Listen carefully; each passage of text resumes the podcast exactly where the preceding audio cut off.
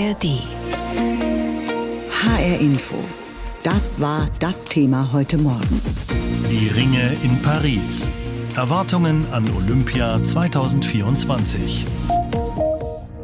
Ja, die Olympischen Spiele sind ja nicht nur ein sportliches Ereignis, nicht nur der spannende Kampf um Medaillen. Olympische Spiele sind immer auch eine Riesenherausforderung für die gastgebenden Städte, vor der ja auch äh, viele zurückschrecken. Zum einen überzieht das IOC, das Olympische Komitee, die betreffenden Städte mit einer Flut an Vorschriften. Viele Geschäftsleute in der Nähe der Olympiasportstätten etwa fühlten sich in der Vergangenheit schon mal maßlos gegängelt. Hinzu kommen die Kosten für die Sportstätten, die ausgebaut, olympiafit gemacht werden müssen, die zusätzlichen Belastungen für die Bus- und Bahnnetze, die Umweltbelastungen nicht zu vergessen.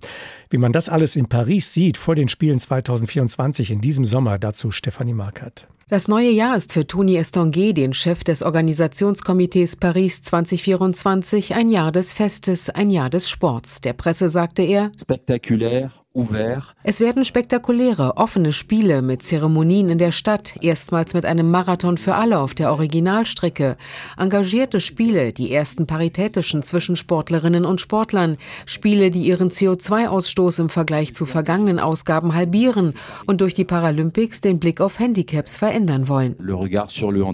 Der dreimalige Olympiasieger ist es gewohnt, zu liefern. 84 Prozent der Olympiabaustellen habe der öffentliche Bauträger Solideo schon zum Jahres Jahreswechsel fertiggestellt. Das Olympiabudget sei gesichert, auch weil man 1,2 Milliarden Euro durch Sponsoren eingeworben und bereits 7,6 Millionen Tickets verkauft habe. Für die 45.000 Volontierplätze hätten sich über 300.000 Menschen beworben. Toni Estonguet hat im Kanuslalom auch gelernt, Hindernisse zu umschiffen. Dass noch 30 Prozent der eigenen Sicherheitskräfte fehlten, deutet er positiv. 70 Prozent habe man schon unter Vertrag. Dass viele ein Verkehrschaos prophezeien, nimmt er als Ansporn. Mit den Verkehrsbetrieben studiere man Zuschauerströme und Transportwege für jeden der 878 Wettbewerbe. Dass ein Teil der Maskottchen aus China komme, geschenkt. Von den 2200 Lieferanten der Spiele kämen 80 Prozent aus Frankreich. Estonguets Ziel? Von Anfang an wollten wir von Paris 2024 ein bedeutsames Erbe hinterlassen. Und deshalb wollen wir nicht der Grund sein für auch noch das geringste Abweichen von Verpflichtungen. Zum Beispiel was Notunterkünfte anbelangt, an denen es im Pariser Umland unabhängig von Olympia fehlt. Darum kümmern sich die Behörden. Wir als Organisationskomitee haben dafür nicht die Kapazität. Doch nicht von ungefähr haben sich Vereine wie das Hilfswerk Secours Catholique oder die Flüchtlingshilfe Utopia 56 zum Kollektiv Die Kehrseite der Medaille zusammengeschlossen. Sie seien nicht gegen die Spiele, wollten aber die Olympiamacher beim Wort nehmen und ihnen neben dem Sportlichen ein soziales Erbe abringen. Besonders für Notunterkünfte, denn der Preisdruck vor den Spielen sei groß. Und für Essensausgaben trotz Sicherheitsgürtel. Paul Alosi von Ärzte der Welt ist Sprecher des Kollektivs. Im Plan über das Erbe der Olympischen Spiele von Paris steht kein Wort über die Obdachlosen, keine Zeile über Solidarität, Armut oder Notunterkünfte. Dabei beginnen die Spiele in gut einem halben Jahr. Das ist also morgen. Carole Pinblanc von der Solidarischen Anwaltskammer Paris Paris betreut unter anderem Straßenprostituierte juristisch und formuliert es so. Das Recht auf Gesundheitsfürsorge, auf Nahrung und Unterbringung sowie darauf, sich frei zu bewegen. All dies wird durch die Organisation der Olympischen Spiele und den steigenden Polizeidruck immer komplizierter. Das führt zu einer Verletzung der Grundrechte der prekärsten Bevölkerungsschichten. Doch Sprecher Paul Alosi will beide Seiten der Medaille sehen. Euh, wir wollen die Party nicht verderben. Mit dem Organisationskomitee werden wir uns wohl Mitte Januar wieder treffen. Sie sind offen, leiten unsere Forderungen weiter und wollen einen unserer Vorschläge unterstützen, den wir festlegen sollen. Nur die inklusivsten Spiele aller Zeiten, da sind wir absolut nicht. Unser Kollektiv Kehrseite der Medaille ist aber bereit dafür. Die immensen Mittel für die Spiele würden die Armut nur unsichtbar machen machen wollen, doch das beseitige sie nicht. Tja, es ist wieder mal Olympiajahr, noch rund 200 Tage bis zu den Olympischen Spielen in Paris. Nicht nur die Sportlerinnen und Sportler, auch die Stadt bereitet sich vor auf diese Olympischen Spiele im Sommer schon seit einiger Zeit, sind aber die Olympischen Spiele durchaus in Verruf geraten. Autokratische Gastgeber, so heißt es, kauften sich die Spiele. Die Umweltbilanz von Olympischen Spielen fällt negativ aus. Die Kosten gehen eigentlich immer durch die Decke. Korruptionsfälle gibt es selbst in demokratischen Staaten. Jürgen Mittag ist Professor für Sportpolitik an der Deutschen Sporthochschule in Köln. Mit ihm habe ich gesprochen über diese Olympischen Spiele vor Beginn von Paris nimmt ja die Aufregung in Frankreich zu. Es gibt Zweifel am Verkehrskonzept in Paris. Die Büros des Organisationskomitees sind von der Polizei durchsucht worden. Es wurden falsche Tickets in den Online-Verkauf gestellt. Wundern Sie sich noch über solche Meldungen vor dem Beginn von Olympischen Spielen oder ist das fast schon etwas wie der Normalfall bei großen Mega-Events sportlicher Natur? Ja, das ist es in der Tat. Allerdings äh, passiert das vor allen Dingen in solchen Staaten, die in den vergangenen Jahren oder mittlerweile Jahrzehnten Ausrichter gewesen sind. Das waren die BRICS-Staaten und da waren Korruptionsprozesse etwas häufiger an der Tagesordnung als in den westlichen OECD-Staaten.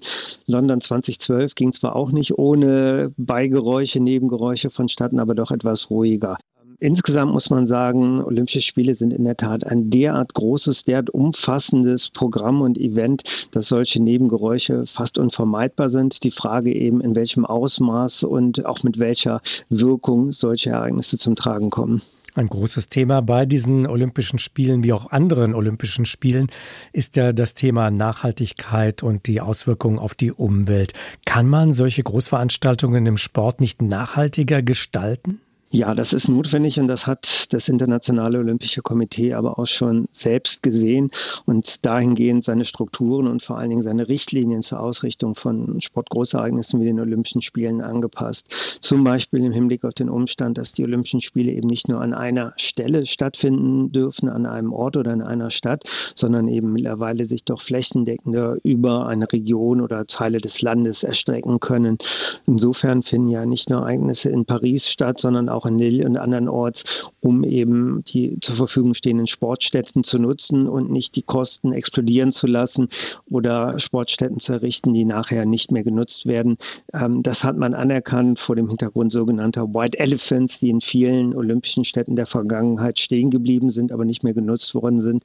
Das ist immer noch ein Problem, aber es ist zumindest deutlich reduziert worden. Ja, gerade bei den Olympischen Spielen von Paris wird das Ganze ja noch sehr viel weiter ausgeweitet. Es geht ja bis nach Tahiti, wo die Surfwettbewerbe stattfinden werden. Und auch da gibt es durchaus Proteste und Bedenken wegen der Umweltbelastungen.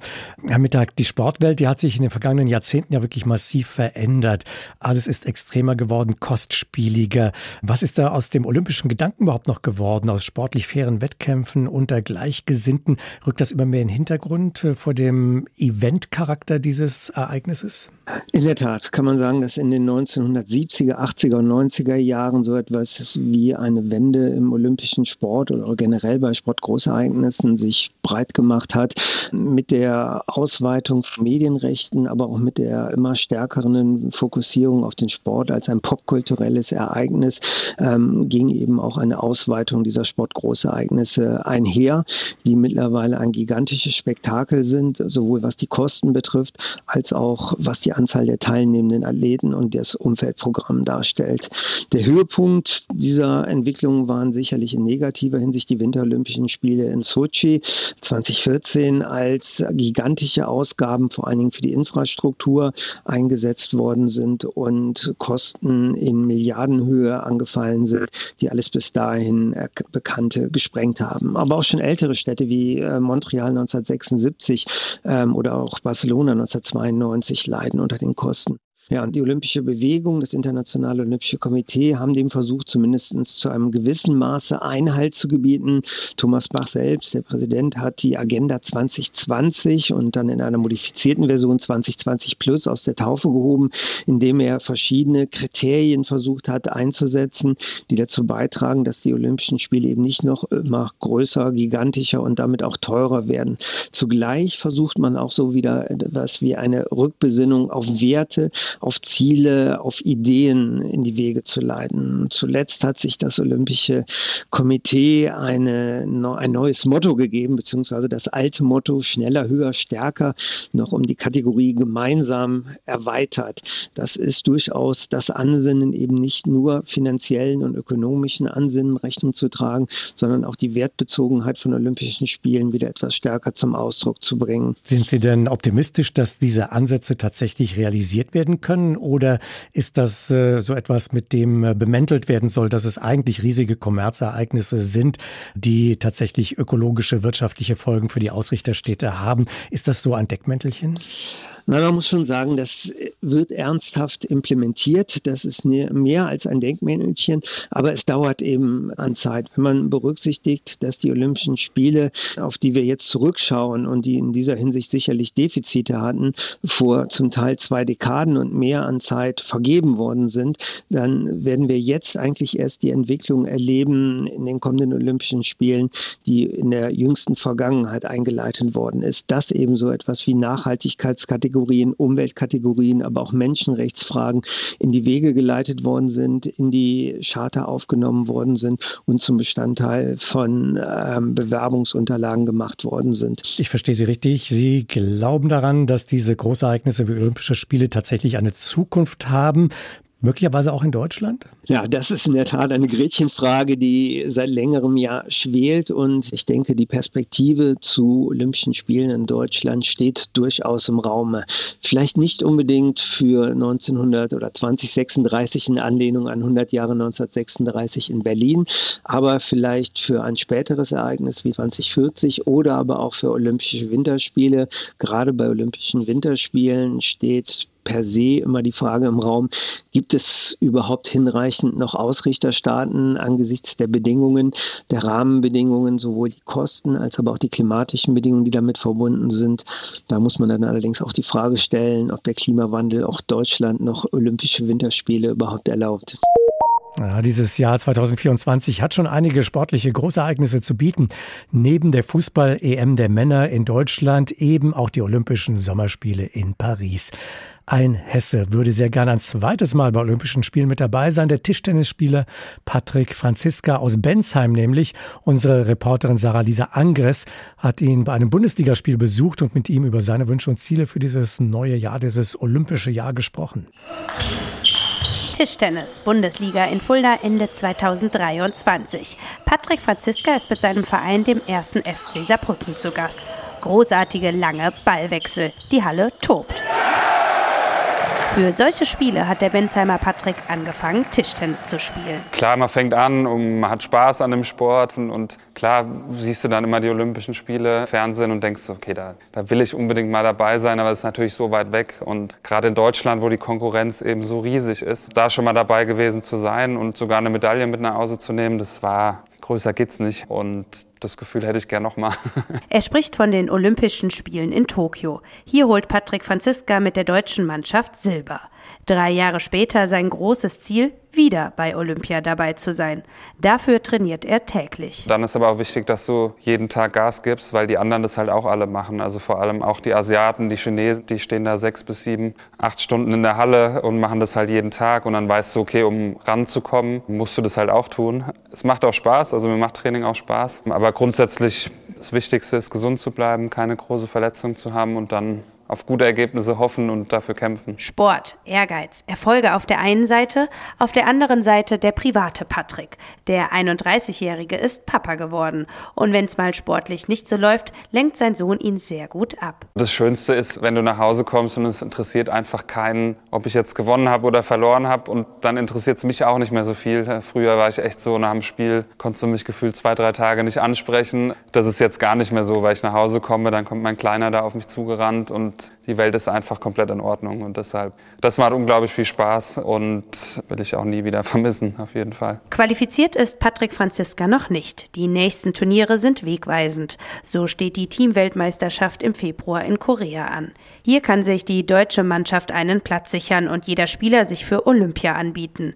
Der Weg für Patrick Franziska nach Paris wird ein langer sein. Da muss man wirklich Wettkämpfe alle so gut es geht spielen und muss auch immer gucken, dass man in der Weltrangliste relativ weit oben bleibt bleibt. Aber klar, das ist das Größte überhaupt. Ich habe es in Tokio mitgemacht. Also dieses Gefühl dort, und da war noch Corona und da war alles noch ein bisschen abgeriegelter, aber das war unbeschreiblich. Die Silbermedaille aus Tokio gibt's noch. Sie hat vor kurzer Zeit aber ihren Ort gewechselt, erzählt Patrick mit einem Lächeln im Gesicht. Die liegt zu Hause ganz gut geschützt im Schrank. Ich musste jetzt auch ein paar Sachen wegräumen wegen dem Kleinen, weil der gefühlt alles mitnimmt und das auch mal gerne auf den Boden wirft. Aber die, die sehe ich schon oft und dazu hängt noch ein kleines Bild, was wir bekommen haben danach. Also schon, schon noch sehr präsent die Erinnerung. Und genau diese Erinnerung, dieses unbeschreibliche Gefühl will Tischtennisprofi Patrick Franziska aus Bensheim im Sommer in Paris bei den Olympischen Spielen ein zweites Mal erleben.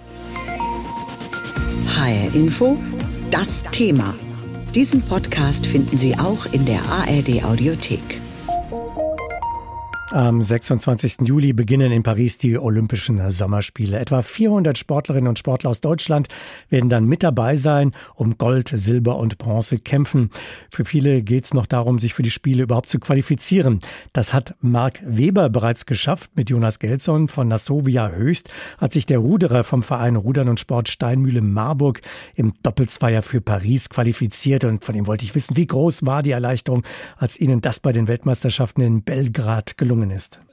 Die Erleichterung war sehr groß. Also wir hatten eine relativ äh, turbulente Saison mit vielen Auf und Abs, waren beide relativ viel krank in der Vorbereitung. Gerade auch Jonas war in der direkten Vorbereitung nochmal krank. Also eins von unseren beiden direkten Vorbereitungstrainingslagern ist er komplett ausgefallen. Dementsprechend war die Anspannung auch relativ hoch, weil wir bei der Generalprobe sozusagen, also dem letzten World Cup vor der WM, nicht in die Platzierung gefahren sind, für die eine Olympia-Quali am Ende machbar wäre. Und umso erleichternder war es dann, dass wir es bei der WM tatsächlich doch geschafft haben. Hm. Kann man denn entspannter in ein Olympiajahr gehen oder könnte man durch äh, diese sichere Qualifikation auch vielleicht so ja, ein, zwei Prozent nachlassen?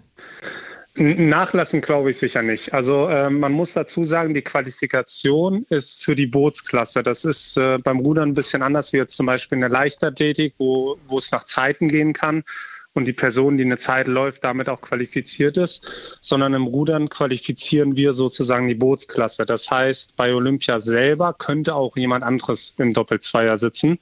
Da wir uns jetzt in Deutschland erstmal durchgesetzt haben und auch erstmal die Quali geholt haben, ist es relativ unwahrscheinlich, dass nochmal was ausgetauscht wird vom Deutschen Ruderverband aber es wäre theoretisch möglich. Und das ist aber gleichzeitig natürlich auch eine Riesenmotivation, auf keinen Fall irgendwo der Leistung Abbruch zu tun, weil man muss sich natürlich noch gegen seine interne Konkurrenz in Deutschland verantworten und gleichzeitig äh, sind wir jetzt Achter geworden. Es ist im Doppelzweier ein extrem enges Feld, da fehlt zwei, drei Sekunden und dann ist man in einer Medaille drin. Es fehlen aber auch zwei, drei Sekunden und man ist theoretisch letzter.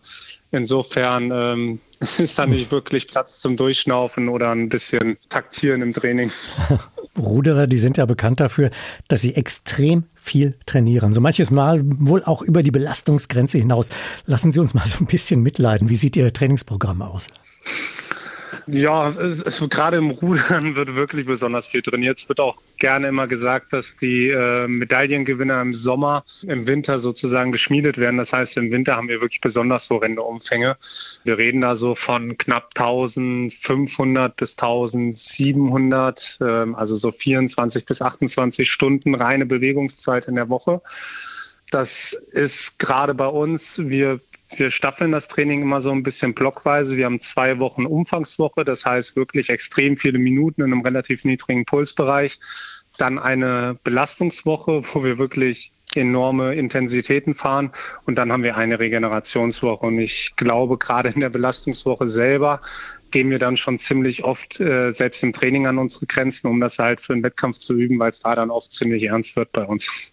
Jetzt ist es noch rund ein halbes Jahr bis zum Beginn der Sommerspiele. Ist das aus Ihrer Sicht und äh, wenn Sie sich das Training jetzt anschauen, auch eine lange Zeit oder doch ziemlich kurz? Wenn man so drüber nachdenkt, kommt es einem immer lange vor, wenn man sich dann so ein bisschen die äh, Saisonplanung anguckt. Also so guckt, wann sind unsere ersten Wettkämpfe, wann und wann ist der Step. Und dann sieht man schon, okay, in acht Wochen fahren wir schon in Deutschland unseren Zweierausscheid, wo es so ein bisschen darum geht, wer wird am Ende bei Olympia in den Booten setzen. Dann ist drei Wochen später schon der erste World Cup. Dann kommen die World Cups Schlag auf Schlag in ungefähr drei Wochen Abstand und dann kommt schon Olympia. Insofern, das klingt immer erstmal so viel, wenn man sich aber dann diese kleinen äh, Zwischenschritte mal anguckt und die Zielwettkämpfe auf dem Weg dahin, kommt einem das sehr schnell sehr kurz vor. Wenn man sich dieses Trainingspensum, die ganzen Vorbereitungen, alles mal anschaut, muss man sich da immer das Ziel setzen, ganz oben mit dabei zu sein, ganz vorne mit dabei zu sein. Wie ist Ihre Erwartung für Paris?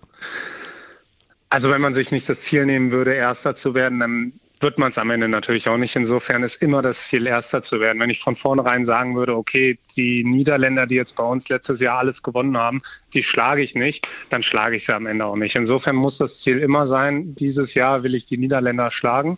Und das haben, uns, haben wir uns vorgenommen ähm, im Doppelzweier. Und das ist natürlich das, wofür wir dann arbeiten.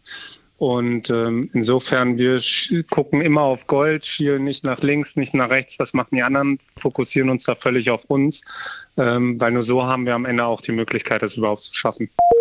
Nicht nur die Sportlerinnen und Sportler und nicht nur die Fans von Olympia haben ihre Erwartungen an die Olympischen Sommerspiele dieses Jahr in Paris, sondern auch die Menschen, die in Paris wohnen, die ganz nah dran sind an den Spielen, haben Erwartungen. Die sind allerdings nicht durchweg euphorisch, hat unsere Korrespondentin Caroline Düller festgestellt. Eigentlich hält Hélène Olympia in Paris für eine großartige Idee. Aber leider, ähm, nein, ich habe kein Vertrauen, sagen wir das auf Deutsch, ja. Denn äh, es wird wahnsinnig teuer und wir sind nicht bereit. Vieles sei einfach nicht zu Ende gedacht, findet Hélène, die als Reiseleiterin arbeitet. Sie fragt sich vor allem, wie die Millionen Olympiatouristen sich durch die Stadt bewegen sollen und ob das ÖPNV-Netz das aushält. Simon sieht das ähnlich. Die olympische Tradition weiterführen, Völkerverständigung durch Sport, diese Ideen unterstütze er voll und ganz. Aber Paris hat ja jetzt schon so einiges an Problemen, sei es beim ÖPNV, beim Zustand der Straßen oder generell beim Thema Sicherheit. Vielleicht ist es gerade nicht die beste Zeit, um so ein Event zu organisieren. Andererseits ist es auch eine Gelegenheit, dem Stadtrat klarzumachen, dass was passieren muss. Auf jeden Fall ist es riskant. Die Verkehrsgesellschaft RATP schätzt, dass in Paris und Umgebung während Olympia pro Tag bis zu 1,5 Millionen Menschen zusätzlich mit den öffentlichen Verkehrsmitteln von A nach B kommen müssen. Auch Autofahrer müssten sich auf Hardcore-Verkehrsverhältnisse einstellen, warnt Verkehrsminister Clément Beaune und gibt schon mal ein paar Tipps, die auch ziemlich hardcore klingen. Wir werden im Januar eine Informationskampagne starten. Natürlich werden sich alle während der Spiele ein bisschen anders organisieren müssen. Wer kann, sollte im Homeoffice arbeiten oder während der Spiele Urlaub nehmen und überhaupt nicht in Paris sein. Potenziell chaotische Verkehrsverhältnisse sind aber nicht der einzige Grund, weshalb die Stimmung vor den Spielen angespannt ist. Nach der Attacke nahe des Eiffelturms Anfang Dezember ist eine Frage wieder ins Zentrum der Debatte gerückt. Können Stadt und Staat das Mega-Event überhaupt absichern? Man tue zumindest alles dafür, was gehe, sagt der Polizeipräfekt von Paris, Laurent Nunez. Wir sind bei den Planungen für die Eröffnungsfeier schon von einer hohen Terrorgefahr ausgegangen, weil wir wissen, dass diese Gefahr existiert. Und dabei geht es nicht nur um die Eröffnungszeremonie, sondern um alle Wettkampfstätten. Überall wird es weiträumige Sicherheitszonen geben. Diese Schutzzone gegen eventuelle Terrorangriffe schließt am Tag der Eröffnung sogar die Wohnviertel direkt an der Seine ein. Im Durchschnitt sollen pro Tag 35.000 Soldaten Soldaten und Polizisten die Spiele absichern. Für die Eröffnungsfeier werden es laut Nunez sogar 45.000 sein. Und an der geplanten Eröffnungsfeier auf der Seine halte man fest, betont Sportministerin Amélie Oudéa-Castera. Wir haben keinen Plan B. Wir haben einen Plan A mit ein paar Anpassungsmöglichkeiten. Das betrifft zum Beispiel die Zahl der zugelassenen Zuschauer bei der Eröffnungszeremonie. Die legen wir im Frühjahr fest. Da haben wir Spielraum. Und auch was die Größe der Sicherheitszone angeht, können wir uns anpassen. Über Sicherheit scheinen sich die Menschen aber weniger Sorgen zu machen als über einen möglicherweise komplett auf den Kopf gestellten Alltag während der Spiele. Natürlich sei Sicherheit wichtig, sagen viele, aber zu 100 Prozent könne man die sowieso nicht garantieren. Ich habe keine Kristallkugel und weiß nicht, was passieren wird. Ich würde nicht von Gefahr sprechen, aber wir müssen sehr vorsichtig sein. Das wird schon alles gut werden. Ich würde sagen, in Frankreich ist Sicherheit zu 90 Prozent garantiert. Es kann überall passieren. Also in Paris, in Frankreich, in Spanien, in Deutschland. Man kann nicht 100% sicher sein. Laut einer Umfrage des Instituts Odoxa von Mitte November halten inzwischen 44 Prozent der Befragten in der Region Ile-de-France es für eine schlechte Idee, die Spiele in Paris zu organisieren. Auch Reiseleiterin Hélène ist skeptisch, aber sie sieht den möglichen Olympiastress noch mit Humor. Es wäre ideal, es wäre schön, dass äh, alles super klappt und und und, aber es gibt immer ein Aber, das ist typisch französisch. Sind Sie zufrieden? Ja, aber. Diesen Podcast finden Sie auch in der ARD Audiothek.